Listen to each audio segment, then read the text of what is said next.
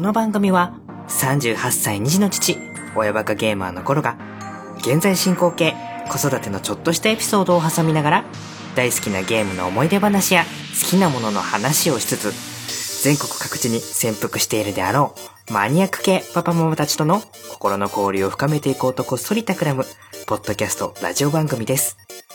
もちろん、パパママじゃないリスナーの方も大歓迎しておりますので、よろしくお願いします。それでは今日も、親バカゲームミュージアム、スタートです。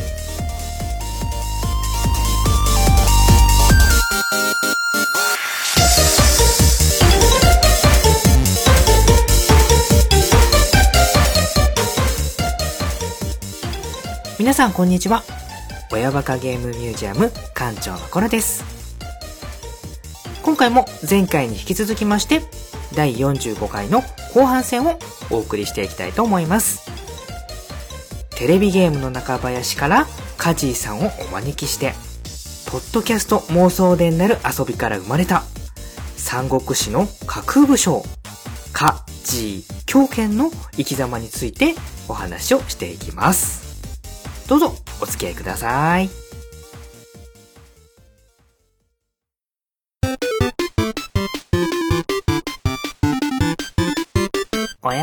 ゲームミュージアム。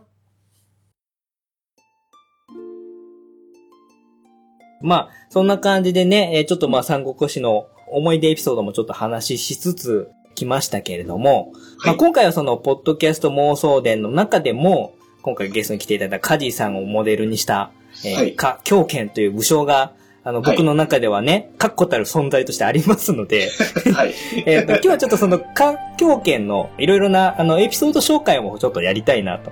で、はいあの、モデルとして勝手に使われてるカジーさんにちょっと適当に突っ込んでいただこうかなと 思いましてした。はい。はいちょっと紹介していきますけれども、いえっ、と、まあ、このカジー狂犬さんなんですけれども、一応、あのーパラメーター、えーですね、あのーまあ、能力値、シミュレーションゲームなんで能力値がありまして、で、はいえっ、と、三国志だと、統率と、はいえー武力、ではいえー知力に政治。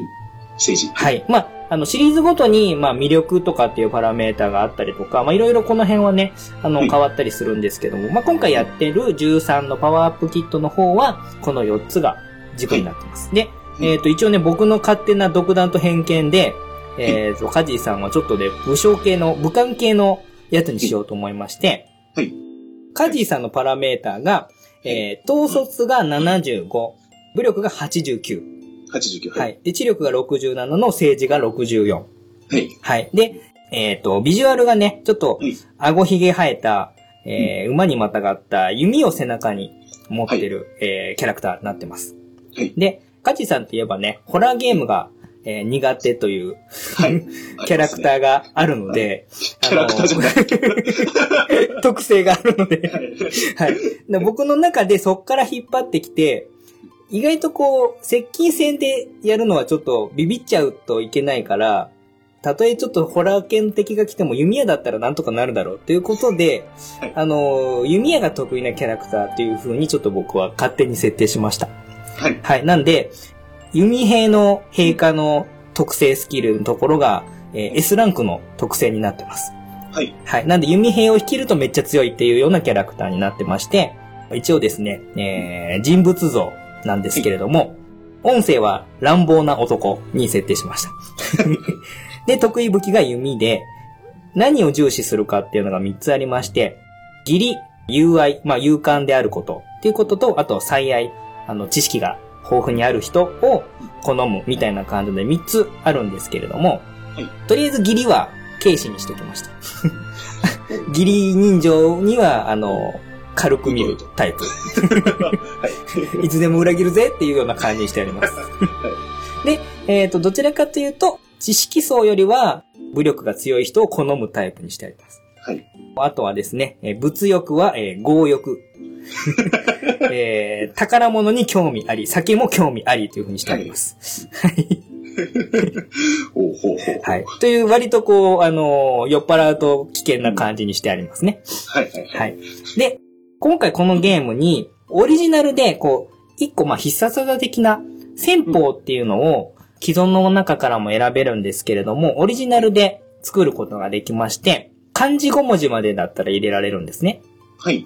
何をしようかなと思ったんですけれども、僕が入れた、えーオリジナル戦法が、狂犬の方向と漢字で書いて、はいえー狂犬の遠吠えって読まして、弓矢の飛距離がめっちゃ伸びるっていう、なるほど。はい、あの、特殊能力にしております。はい。なんで、えっ、と、この能力を発動すると、えー投石機とかよりもはるかに後ろから、あの、敵を射ることができるっていう、うん。えーどんだけ臆病な技なのかっていう感じになってるんですけれども、はい。意外とね、この、あの、能力がすごく役に立ちまして、えーというのも、あの、敵の縄文の近くっていうのは敵の投石機とか、はいあとは弓兵とかが城壁にたむろしてるわけではい、で、その攻撃が当たるはるか後ろから、カジーさんだけひたすら弓を撃つっていうことができるんで、はい。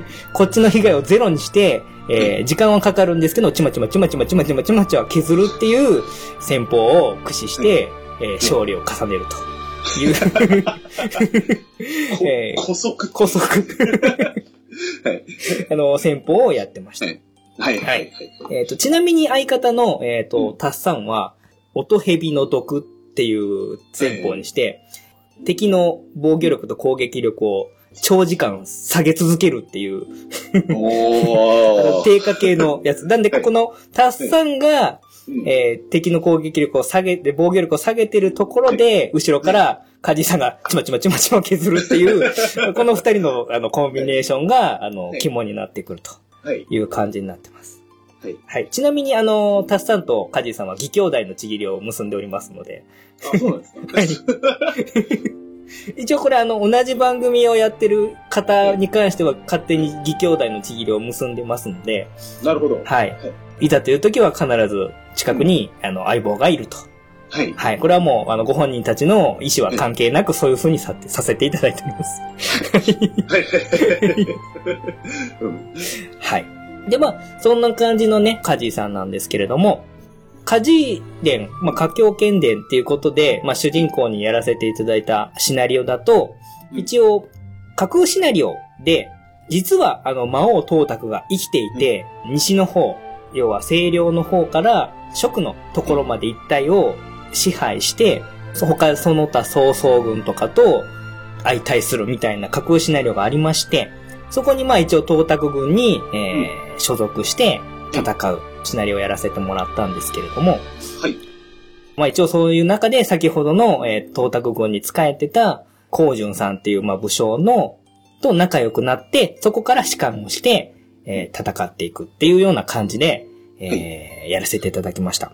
はい。で、まあ、いろいろまあありましたけれども、まあ、そういった古速な手段で、一つ、また一つ城を落としていき、えーどんどんどんどんこうやっていくわけなんですけれども、まあ、東卓さんなんで結構ね、扱いが荒いので、えーお前あっち行けとか、いろんな城に、えー飛ばされ、で、その、その都度なんかちょっと裏切ったろうかなっていうふうなことを思いながらも、はい。思い直して、最終的には、あの、都督にまでなりまして、うんで、軍団を任されるようになって、まあ、かなり、まあ、その東卓が最終的に統一する力としてはかなり、あの、有力な、あの、はい武将として使えることになったんですけれども、はい。まあ、それはまあ、あくまでプレイヤーキャラとしてやらせていただいたので、まあもちろんね、やっぱりクリアしなきゃいけないんで、カジさんを鍛え、カジさんの仲間を集め、たとえ、あのーその他の、えーポッドキャスト配信者が全てが敵になろうとも、えー力で勝ち進んでいってクリアにまで行くわけなんですけれども、はい。まあ、これはまあ、あの、あくまで、あのー主人公なんで、それは正統派のプレイとしてやらせてもらったんですけれども、はい。今回ちょっと僕が紹介したいのは、その他のプレイの時に、カジーさんもやっぱり出てくるわけで、はい。そのカジーさんっていうキャラクターが、なんかよくわかんないんですけども、空気を読んでくれてるんだか読んでくれてないんだかわかんないんですけども、はい。なんですかね、意外とこう、いい動きをしてくれると言いますか、古速な動きをしてくれると言いますか、そうか、そういうイメージだったそういうイメージ。ジで、なんか、なんか、なんかわかんないですけど、そういう風に動いたりしてくれてまして、はい。まあ、別のプレイヤー、あの、配信者さん、えっ、と、うんえー、もちおのゲーム大好き DX っていうゲーム系のポッドキャストされてる、もちおさんを、もちお伝ということで武将を主人公にして、はい。で、もちおさんは割とこう軍師系のキャラクターだったんで、まあはい参謀役みたいな形で、まあ、外交を取り仕切ったりとかっていうのでやってたんですけれども、はい。えっ、と、その時は、カディさんとタスさんが、えー、国山の族って言われる長園っていうね、まあちょっと、あのー山賊のすごい規模のやつみたいな感じで捉えてもらえればわかりやすいんですけれども、まあそういったちょっと独立の武将のところで働いていて、ちょうどまあその、えー同盟の使者としてうん、カジーさんが来たわけですよ。はいもちょさんのところに。うんで、うちのとこと、うちの大将とまあ仲良くしてくれみたいな感じで、貢ぎ物も持ってきたりとかしてうん、まあ何回かカジーさんが使者としてやってきて、あ、じゃあカジーさんのところとは敵対しないでいけるかなと思ったら、うん。そのまあ、あの、外交でカジーさんが来た、えー、2ヶ月後ぐらいに、はい。えー、華僑圏が兵を自ら率いて攻め寄せてまいりまして。もう、もちおさん大慌てで別の敵と戦ってたのをね、大急ぎで戻ってきて、めっちゃ少ない兵力対、えー、カジータスサン軍と戦うっていう。もうまさにこのカジーさんが、あの、ネタにしてくると言わんばかりの、古速な手段で攻め寄せてきたので、あの、飴とムチってやつアメとムチですね。もうこっちから、もう、あ、大丈夫、戦う気ないんで、そうそうそうそうでそう油断させてからのですよね。そうですよ。しかももう、二月経たない間に攻めてきたので、びっくりしちゃって。すまん、あれは嘘だったって言いそうしかも結構攻め寄せていっちゃったので、こっちに手持ちの兵が多分5000とかぐらいだったんですけども、はい。カジー軍は2万ぐらいの兵で攻めてきまして。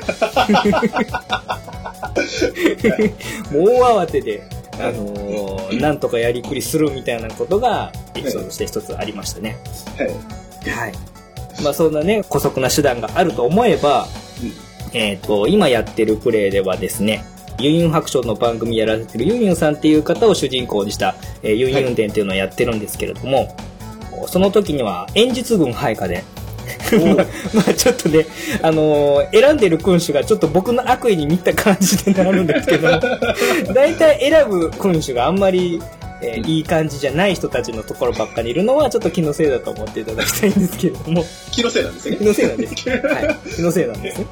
で、いたんですけれども、時代的には、東卓が死んで、呂布が、先ほども言いましたけれども、曹操と争って、はい助手のあたりに劉備がいて、その近くに呂布が来て、曹操と上には袁紹がいて、みたいな、割とこう、あの、勢力がある程度これから、うん。えー勢力が強くなっていくぐらいのところだったんで、早々に演術軍が劉備軍に飲み込まれまして、で、そこで一時期、あの、カジーさんとタッサンの行方がわからなくなったんですね。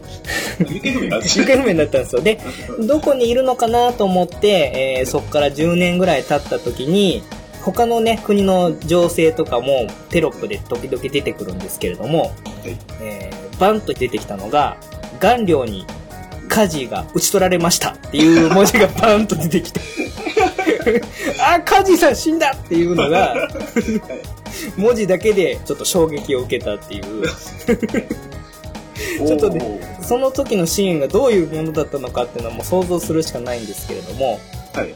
おそらく多分、まあ、あの、流浪に流浪を重ねて、炎将軍と隣接するどこかの国にあ使えたんだと思うんですけれども、はいはい。その中で、えー、炎将軍の切手の猛将顔料に、はい。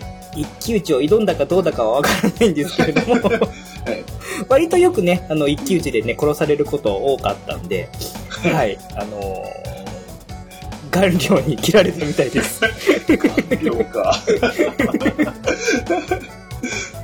はないる。ほど。はい。で、ゲームが進むと徐々に成長していったりするので、はいそ。の当時のまあ能力がどれぐらいかっていうのはわかんないんですけれども、はい。まあおそらく、武力が91とか2とかぐらいかなと。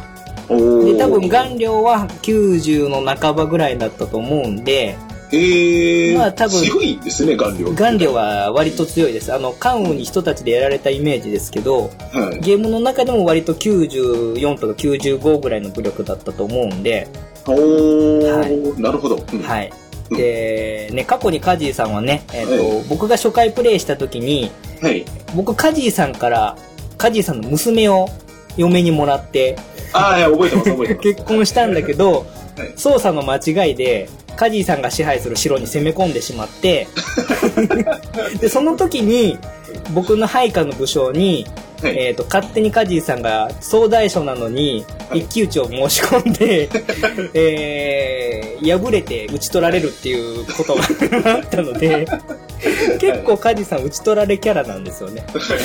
そうですね。なので、ちょっとその時のことがこう、ふと思い出されました。あーあの時みたいに突っ込んで切られたのかな？ってちょっと切ない気持ちになりましたけれども、はいはい。そういうね、あの、割かしちょっとネタとしても面白いところを持ってきてくださってるんですけれども、はい。まあでも、やっぱりね、なんだかんだで武力が90ぐらい、90超えになるので、はい。仲間になった時はかなりね、主力でうん大活躍していただきまして、僕もね、あの、仲間にできる時は必ずちゃんと仲間にしようとするんですけども、はい。まあ、今回はね、あ の今やってる場合は、あの、間に合わずに切られてしまったということもあったので、まあね、あの、カジーさんだけではなくって、結構何人も切られちゃってるのを、あの、僕そのまま、あ、間に合わなかったかっていう方は結構多いので、はい。あの、あんまりはね、あの、公言してないんですけれども、まあれですよね、あの、武漢系だとでも切られやすいのはもうしょうがない。そうですね。割かし突っ込んでいきたがるので、はい。じゃあ逆に、じゃあ相方のタッサンはどうなんですか？相手文官系で文したよ官系ね。なんですよ。うん。なんで、そんなにこの戦闘で、うんメインで出てきたりすることはないんですけれども、ああ。などっちかっていうと、そのなんか、最前線よりは、後ろの方の、うん直接攻められることがないところの城の大使をやって、ちまちまちまちま後ろから後方支援で兵士を送ってくるみたいな感じのことをよくやってますね。なるほど。で、前線で、大体カジーさんが行って、えー、打ち取られるみたいなパターンが 多いんですけど、あいつ羨ましいな。。ね、あの、一応大使でね、やっぱりね、一条の主やってますんで、うんうんうん。はい。あの、安全圏なところでやってますね。はいはい。ですね。まあそんな感じでね、ちょっと、カジーさんだから打ち取られましたみたいな報告をしてますけれども、はいまあ他のね、ポッドキャスターさんの人も結構な確率で、あの、打ち死にしたりとかもしてるので、はい。あくまで、あの、僕個人の楽しみの遊びでやってるものなので。その辺は。あの、踏まえていただいて、あの、もちろん僕の知り合いのね、あの、ダーさんとかね、えーはいメックさんとか、あの辺、あの、一緒に多分ゲスト出られたような方々も出てきておりまして。はい。で、今はあの、ダーさんは、えー一国の主として、えっ、と、生き残っておりますので、はい。その辺もね、ダーさんもまあダーさんで結構ひどい、あの、キャラクターになってるんですけど。あの、僕がどういうふうにこの人を思ってるのかっていうのが透けて見えるのが、この、あの、ポッドキャスト妄想での、いい意味でも悪い意味でも楽しめるところかなという感じになっておりますので、もしはい自分のパラメータが気になる方は、あの、おっしゃっていただければ登録している武将のあのデータは公開いたしますので、えー興味のある方は、えー言っていただけても構いませんし、あとはまあね、まあ物好きな方がどれだけいるかわからないんですけれども、自分もカディさんと一緒に打ち取られたいとか、えー カディさんに打ち取られたいとか、なんならカディさんを打ち取りたいとか、そんなんでも構わないんですけれども、もし、あの、僕も登録してくれい、私も登録してくれいっていう物好きな方がいらっしゃいましたら、一応、あの、オリジナル武将として登録できる枠は全然余ってますんで、まあ、先ほども言いました、名前とパラメータ、統率、武力、知力、政治、この4つ。あとは、もしあれば、その戦法、まあ、必殺技みたいなのを漢字5文字を組み合わせていただいて、なんとなくのキャラクターこんな感じでっていうのを言っていただければ、登録して、えー一緒にこの三国志の世界でカジーさんと仲間になるかもしれないですし、えいたりするかもしれませんけれども、一つのキャラクターとして登録させていただいたりもしたいなと思ってますので、もしいらっしゃればメッセージとしていただければ、えー採用させていただきますので、その辺もし希望があればメッセージいただければと思います。はい。という、まあ完全に 僕の個人的な遊びの話を、えー紹介させていただくだけの話になってしまってますけれども。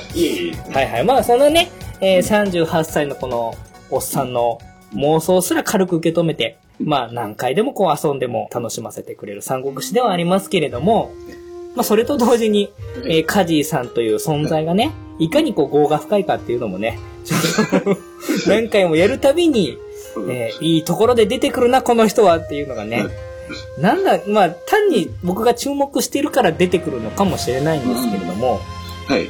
まあそれだけこうカジーさんという存在が魅力的なのかなと思いつつ、現代日本では幸せになり幸せに。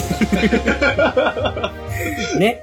テレビゲームの中林っていう番組も含めの、なんでしょう、こう、愛されキャラ、カジーさんの、えー存在っていうものにも、なんか、敬意を払いつつ、多分僕はこれからも何回もね、あの、カジーさんを、なんかの新しいゲームをやるために 登場させると思うんですけれども、はい。はい。まあ、その辺は、一応まあ、お許しいただいて、でも全はい然いつでも大丈夫はい。です。また、あの、なんかひどいことがあったら写真撮って アップしますんで、はい。はい。えー楽しんでいただければいいなとはい。思っておりますので、まあ、今後もちょっとね、あの、遊ばせていただくことを、あの、公式に、あの、はいあの、お許しいただくのだけ、はいちょっと勘弁していただこうかなと。もうぜひ。えーもう俺、俺もさることながらもう、はい勝手に、あの、たくさん使っていいんで大丈夫です。わかりました。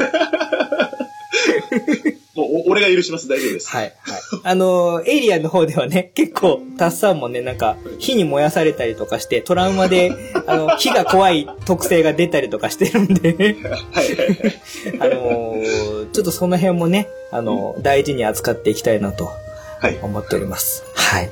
はい。じゃあ今後もじゃあ、公式に、あの、遊ばせていただくっていう許可を得ることができましたんで、はいえーちょっとね、今後もこのポッドキャスト妄想伝っていう遊びは、うんえー引き続き、まあ、三国志とか、まあね、あの、エイリアンと戦う世界以外も、まあ、いろいろ多分そういった、オリジナルでキャラクターを作って登録できるっていうゲームはね、いろいろあると思いますんで、その中で一緒に遊んでいければなと思っておりますので、えーまあ、よろしくお願いいたします。何がよろしくお願いいたしますか？よくわかんないんですけども。えーはい良きに計ら余計に測ります。はい。はい。という風な感じで、一応今回の、えーこの妄想三国志のお話のまとめにさせていただこうかなと思います。はい。すみません。ほぼほぼ、あの、僕の話になってしまって申し訳なかったんですけれども。はい大。丈夫ですよ。はい。えーそういった感じで、じゃあこの後はエンディングに行きたいと思います。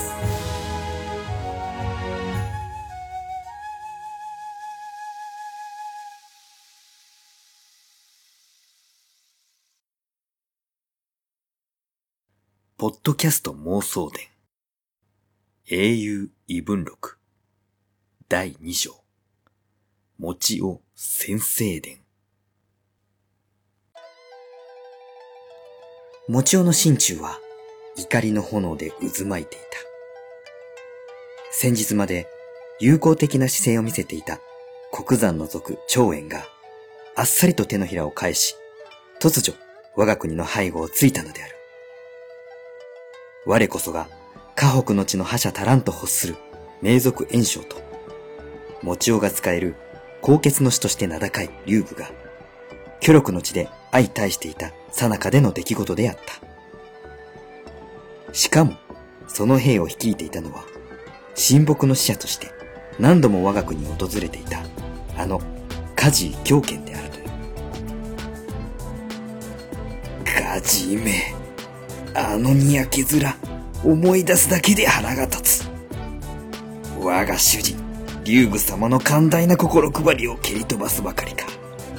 泥を塗るような真似をしよって、クソいまいましい犬め。もちおは、その苛立ちを目の前の机に叩きつけた。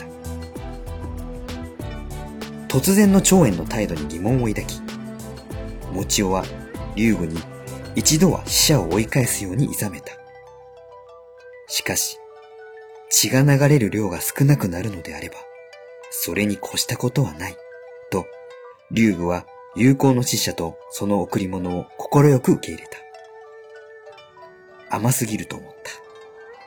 しかし、その甘さと高潔さこそ、竜宮という人物の魅力であることも理解していた。所詮、俗は俗、ということか。もちおは目の前に広げた地図に目を落とす。地図には新陽周辺の地形の詳細が事細かに書き込まれていた。もちおは今、新陽の都にほど近い砦に滞在している。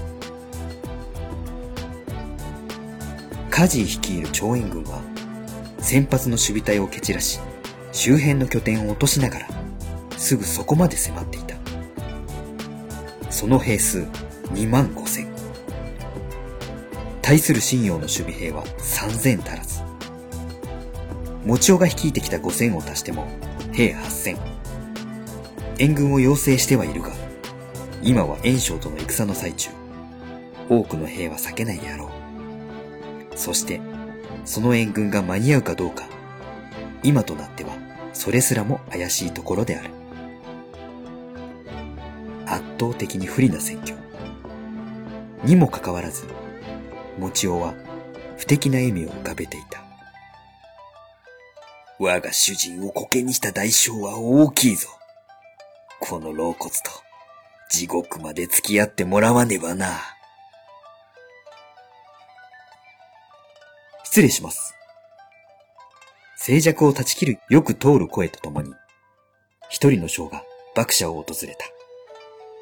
もちおの腹心、ウラキングである。構わん、入れ。はっもともとは、高村さんに仕える兵長の一人に過ぎなかった彼は、もちおにその詳細を見出され、以来付き従ってきた。治癒兼備の了承であり、もちが戦において最も信頼する男でもある。もち様、兵の選別が終わりました。今まで長らくもち軍に付き従ってきた精鋭三千。地獄の底までお供できます。ウラキング、ご苦労だった。お主は残りの兵を引き、皇族の援軍と合流せよ。そちらの兵の指揮も任せたい。やはり私は地獄へのお供はさせていただけぬのですな。何度も申すな。今回の戦を仕上げる役がおらぬと、わしが命を張る意味がないのでな。それに、お主はまだ若い。そして、才もある。竜宮様の作る国に必要な存在じゃ。生きて、我が軍を、我が願いを引き継いでくれ。わかっております。もちお様が描く未来にどれだけ近づけるかわかりませんが、この不詳ウラキング、精一杯のことはいたしましょう。大丈夫じゃ。わしが望むいくつかのよ迷い事は、すでに猫やん殿に預けておいた。あの男に任せておけば、大抵の国難は乗り越えられるであろう。猫やんとは、それほどの人物でありましたか？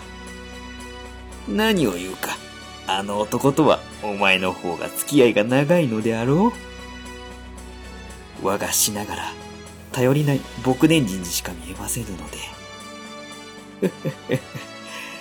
そこがあの男の恐ろしいところよ。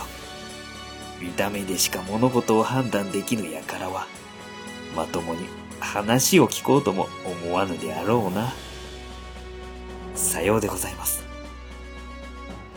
軍略の類は苦手と申しておったが、それを差し引いたとしても、あれほどの才人は天下に五人とはおらぬであろう。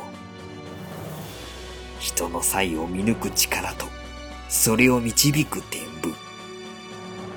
猫やんと共にある限り、竜宮様のもとには多くの賢人良将が集うであろうな。我が弟弟子たちにも早速文を届けさせました。じきに返事も参りましょう。おう。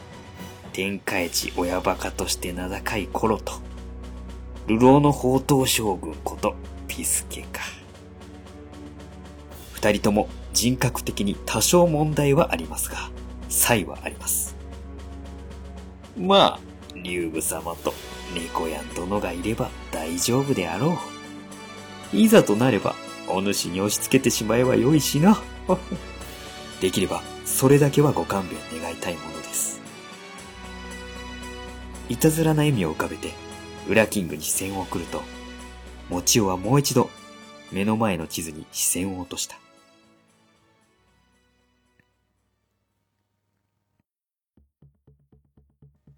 泳がしておいたカジー軍の患者は、この砦の情報をつかませてわざと逃がした。今頃はカジーに伝えておるだろう。この砦に、信用撤退に備えた大量の物資を運び込んでいるとの情報な。カジーが目先の利を優先する男であれば、間違いなく先に砦を落とす算段を取るでしょう。確かに大量の物資を運び込んではおる。が、それは撤退のためではなく、カジー軍を釣るための餌じゃ。カジーごときに高くはつくが、二度と立ち直れぬよ、この地で奴らを、完膚なきまでに叩き潰す。もちおの声には、明らかに土器が込められていた。最後の戦ぐらい、己の感情を乗せて、視力を尽くして戦うのも、悪くはなかろう。そのとばっちりを食らう敵軍の将は、たまったものではないでしょうがな。もちお様のご分、祈っております。おう、後のことは任せた。面倒をかけるが、すまぬな。いろいろ考えたが、この老骨の命をかけるのが、一番被害が少ないのでな。この無謀な戦いに付き合ってもらう将兵の家族には、くれぐれも良くしてやってくれ。わかりました。その後も今後の戦について綿密な確認が行われた。ウラキングが持ち音の打ち合わせを終え、爆車を出る頃には、もうすっかり日も暮れていた。すでに陣中は戦に備えて緊張感が漂っている。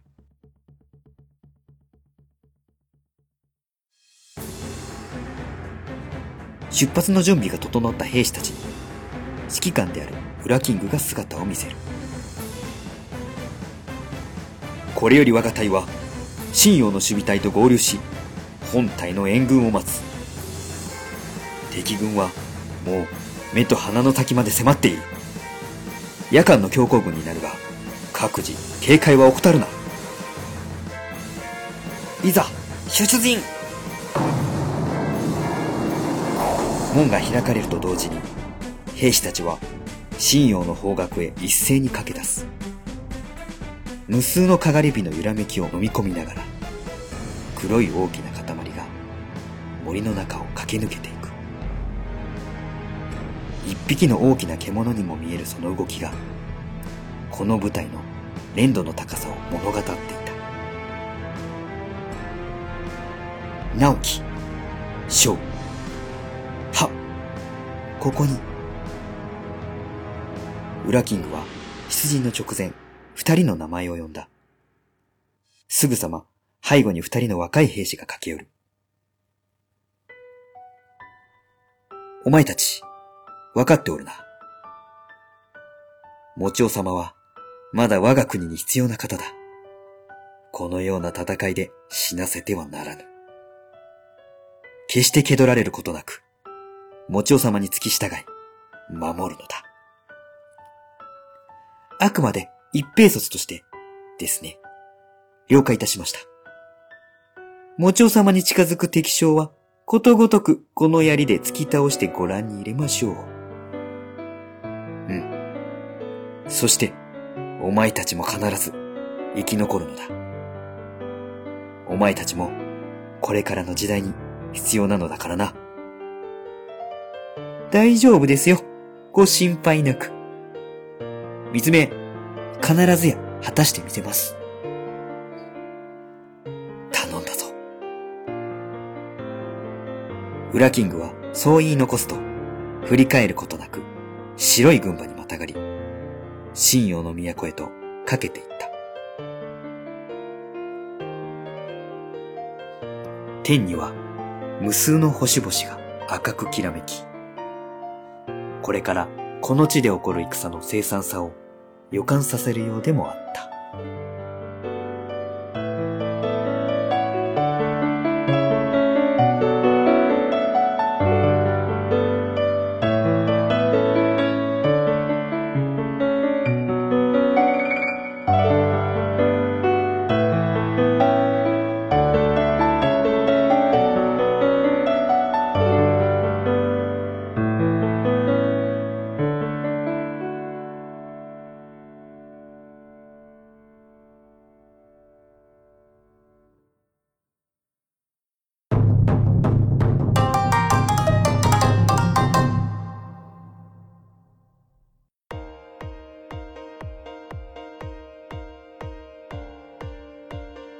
はい、えー、エンディングになります。おーい。はい、えーと、長々とちょっとお付き合いいただきまして、ありがとうございます。いえいえ、こちらこそ。ありがとうございます。すいません。あの、終始ね、ちょっと僕の、あの、個人的な話にお付き合いいただくような形になってしまって、いえいえいえちょっとね申し訳なかったんですけあれどもの、、自分の番組だと、自分がもうずっと喋ってるだけなので、今年はできるだけ聞き上手になるように なりたいなと 思ってるわけですよ。はいはいはい。なんで、いろんな、その、まあ、コロさんもしっかり、まあ、他に、はいまあ、あの、第三の番組しっかり、うんその、自分からこうやって話題を振っていくとかっていうのもあんまり得意な方でもないんで、ただただ自分で喋るとかってばっかりになっちゃうので、はいできるだけいろんな人たちの話を聞いていきたい一年にしたいなと 思ってますね。はい。はい。でも多分ね、なんとなく、よくわからない敷居の高さがあったとは思うんですけれども、でも、はい。やっぱり番組の中でもね、いろいろいじっていただいたりとかね、あの、してる、まあ、1月早々伝説を残した番組でもありますけれども、あの、伝説の神回を起こした、あの、番組ではありますけれども、やっぱりコメントとか見る限りでは、やっぱタッサンもカジーさんも、すごく番組自体もね、愛されてるなと思うので、はいきっと多分ね、あの、カジーさんと話したいっていう方はいっぱいいると思うんですよね。はい。うん。なので、まあ、今回のこの、ね、番組でこ、あ、こんな感じでもカジさん、あの、付き合ってくれるんだ、みたいな感じの、いい意味でのこの敷居を下げる、あのー役割を担えたらよか、いいな。まあ、それができてるかどうかは別にして、はい。あの、そういうふうに、あの、聞いてもらってる人もね、思ってもらえればいいな、なんてちょっと思ったりはしてるんですけれども。はい。で、いろいろやっぱり聞いてみたいことを、まあ、今回のね、ゲーム屋さんの話とかもそうですし、なかなかその普段役者さんやってることに対しての話とかっていうのは、まあ、中林さんの番組の中ではちょこちょこ出てはいますけれども、うん。また改めて聞いてみたいなって思ったりもするようなことだったりもするので、それ以外にもなんか、俺こういうこと割とやってますよみたいな得意な分野とかって、カジさんあるんですか？ああ、あのーちょっと、これ不定期なんですけど、はい。実はあのー俺テレビゲームの中林の他に実はもう一本実は番組あるんですよ。朗読何よっていう、はいはいはいはい。アルファの番組で。あれも、脚本執筆に携わってるんですよね、あれ。なんで、結構その、実は、あの、たまにちょろっと俺のあの、個人用のツイッター見てる方を、もしかしたらって思うかもしれないですけど、実はその脚本家の活動をしてるんですよ。うん。なんで、そっちの方で本書いたりとか、あとミステリー考えたりとかっていうのは実は案外好きで、うんうんうんうん。こういうのってあんまり言わないんですけど、中林の方では。そうですね。うん言わないというか、別に話題としてあげても面白くならないと思って言わないようにしてるんですけどね。まあ、どっちかというとあれはもう本当にテレビゲームを一本紹介していくっていうのがメインの話になっちゃいますもんね。って思うじゃないですか。あれあくまであのテレビのばあテレビゲームの一本を紹介するレポートを間に入れてるだけの俺とタッサンの口喧嘩なんで。まあまあまあまあ喋ったらええやんと、みたいな。いやでもそれでもやっぱり番組としてはね、すごくかっちりできてるんで、その、オープニングのね、あの、リスナーさんからの、そう、そうツッコミみたいなこともありますけど、まあ、今回特にね、あの、あの、新年のやつとか、あまりにも神回だったんで、そうツッコミがしばらく続くとは思いますけど。そうですね。まあでもなんかそういうのも込みで、はい。すごい面白い番組だなと思ってるんで、ありがとうございます。はい。うんまあ、そういう脚本とかミステリーの部分とかっていうの、ミステリー考えたりするのが好きっていうことは、読んだりするのも好きだったりするんですか、そうですね。えっと、まあ、あんまりその、俺作家さんの名前を覚えるの得意じゃないんで、んなんで、そうやって作家さんのを見て、あ、面白いことだな、面白いなって思って読み始めたのは、伊坂幸太郎好きっすうん。うんね。うんうん。あれの、一番最初に読んだのがラッシュライフっていう本だったんですけど、うんうんうんその、まあ、伊坂幸太郎さんはあれ、群像劇書かれる人なんで、その、うんキャラが何人かいて、うん。そのキャラのワンシーンをい、ワンシーンずつこう切り取って進んで最後結末に行くんですよね。うんうんうんうんラッシュライフはもう4人全員無関係なんですよね。全く無関係で、時間軸もバラバラなんですよ。バラバラ。うん。なんですけど、最後の最後のクライマックスで、実はここが、とここが繋がってましたっていう結末なんですよ。あれはすげえなと思いましたね。うんうんうん映画化もされてると思うんで、うん。ちょっと気になったら見てほしいなって思います、逆にその推理する系は得意じゃないんですよ。あどちらかというと、そのなんか、脚本のこう、組み立てとか、そうですそ。のストーリー上の、はい。なんていうと、この仕掛けとか、そういった方が、心にピンとくるみたいな感じなんですかね、この道そうです。ね。あの、どっちかといえば、なんかその、殺人事件が起きました、犯人見つけますっていう、なんかガチガチの推理ミステリーではなくうんて、なんかこういう謎があって、実はこんなことが起きてましたっていうのが好きです。はいはいはいはいうんうんうん、ぐらいですかね。うんうんなあの、まあ、よかったら、あの、ちょっと名義違うんで、これは俺が書いた脚本ですって言えないんですけど、よかったら、朗読何よっていう番組で、あの、実は俺が書いた本、そこそこ読まれてるんで、はい。気になった方調べてみてください。ぜひぜひ、わかりました。はい。ね、あの、アルファの中でも、時々 CM 流れてますもんね。はい。そういった感じで、僕も知り合いに、その、劇団率いてね、あの、脚本書いたりしてる、同じ学校の卒業生なんかもいるんで、はい。なんとなくその辺の本を書く人っていうのもね、なんとなくイメージがあるので、はい。はい。そういった話もできますよという感じの梶さんなんでね。はい。ぜひ、また、仲良くなりたい一年にしたいそうなので。はい。僕がマネージャーしてるわけじゃないんですけれども、はい。もしなんか話したいなと思ってる方がいらっしゃれば、お答えしてもらえるみたいなんで、はい。ぜひぜひ、梶さんをよろしくお願いしまはい。す。もうぜひぜひよろしくお願いします。テレビゲームの中林、ぜひ聞いてください。よろしくお願いします。はい。あの、テレビゲームの中林自体の宣伝は大丈夫ですか？あの、ステッカー替えとかでもいいですけ一ど。言だけというか、えっと、まあ、月に2回だけなんですけどね、はいえっと、ポッドキャストでテレビゲームの中林という番組を、私と、えもう一人の、えっと、私の同期にある、えーガラガラヘビー小林達也と二人でやってるんですけれども、これちょっと配信日いつぐらいになるかちょっと伺ってないのでわかんないんですけれども、珍しくその、2月は2本立てでお送りします。おそうですね、2月8日配信分がまず1回と、はい。えーその後2週間後の、えー2月22日配信分が珍しく同じタイトルを2回連続で紹介する月になりますんで、はい。あの、この辺は僕もツイッターを見ているので、えまあ、生でちょっと見れてはないんですけれども、はいなんとなく、あの、はい察しております。はい。紹介するゲームはあれですね、えー、フロムソフトウェアのデモンズソウルをはい。紹介しておりますので、はい。ぜひよかったら聞いてください。はい。あの、合わせて聞いていただければなと思います。思います。はい。はい。まあ今日はちょっとね、あの、個人的な題材をもとにお話しさせていただいたので、はいまたちょっとね、改めてお誘いして、今度はもっとちゃんとした、ちゃんとしたっていう話でもないんですけども、もうちょっとしっかりとね、カジーさんとお話しできる機会をまた作りたいなと思っておりますので、はい。はいその時はぜひぜひよろしくお願いします。はい、お願いします。はい。といったところで、えー、ちょっとまあ長々とお話しさせていただきましたけれども、そろそろ親バカゲームミュージアムをお開きとさせていただきたいと思います。本日お送りいたしましたのは、テレビゲームの中林、カジと、親バカゲームミュージアム館長のコロでした。ありがとうございました。ありがとうございました。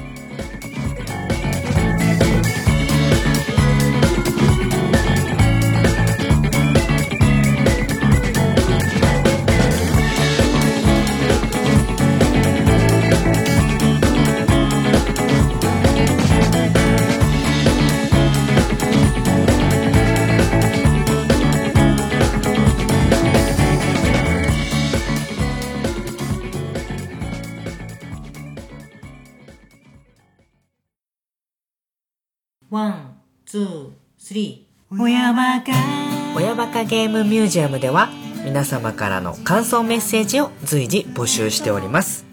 メールアドレスは親バカゲームアットマーク gmail.com oyabakagame アットマーク gmail.com です。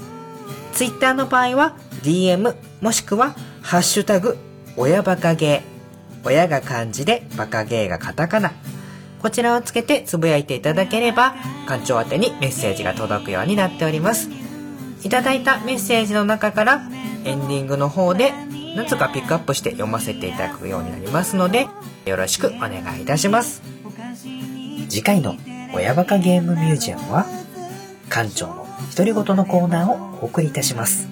最近の我が家の近況や、今後の親バカゲームミュージアムで取り上げるテーマの紹介、あとはコラボで計画しているとあるプロジェクトの告知なんかもしたいなと思っています。それでは次回も親バカゲームミュージアムを。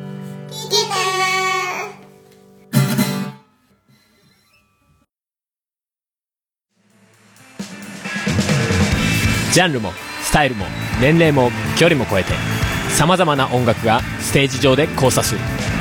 イマジナリーミュージックフェス。音亀フェス。2017クロス。